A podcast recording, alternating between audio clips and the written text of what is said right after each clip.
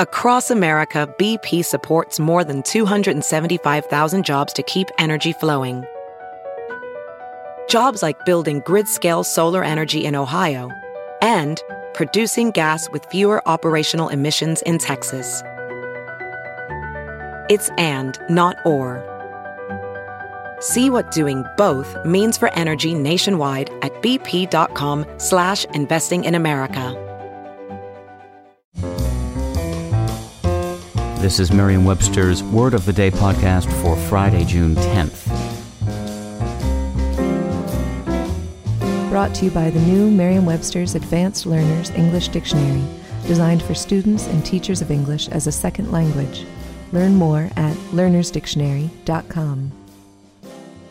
The word of the day for June 10th is mutatis mutandis, spelled as two words as they are in Latin M U T A T I S, M U T A N D I S.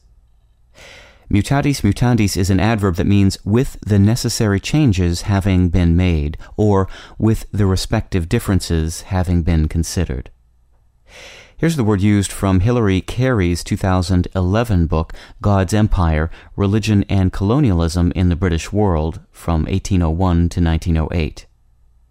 On balance, the Otago settlement can probably be called a highly successful experiment in colonization, but for reasons which have relatively little to do with the religious convictions of its founders.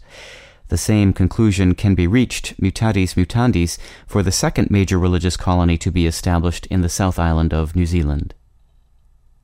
Unlike most English terms with Latin parentage, mutatis mutandis, which translates literally as things having been changed that have to be changed, maintains its Latinate aspect entirely. It doesn't look like an English phrase, which is perhaps why it remains rather uncommon despite having functioned in English since the 16th century.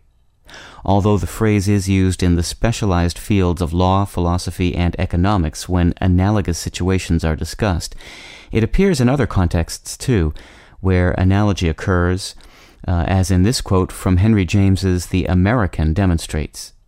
Roderick made an admirable bust of her at the beginning of the winter, and a dozen women came rushing to him to be done, mutatis mutandis, in the same style.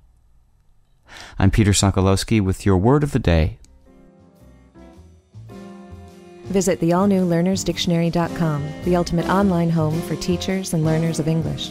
A free online dictionary, audio pronunciations, custom study lists, and interactive exercises are available now at learnersdictionary.com.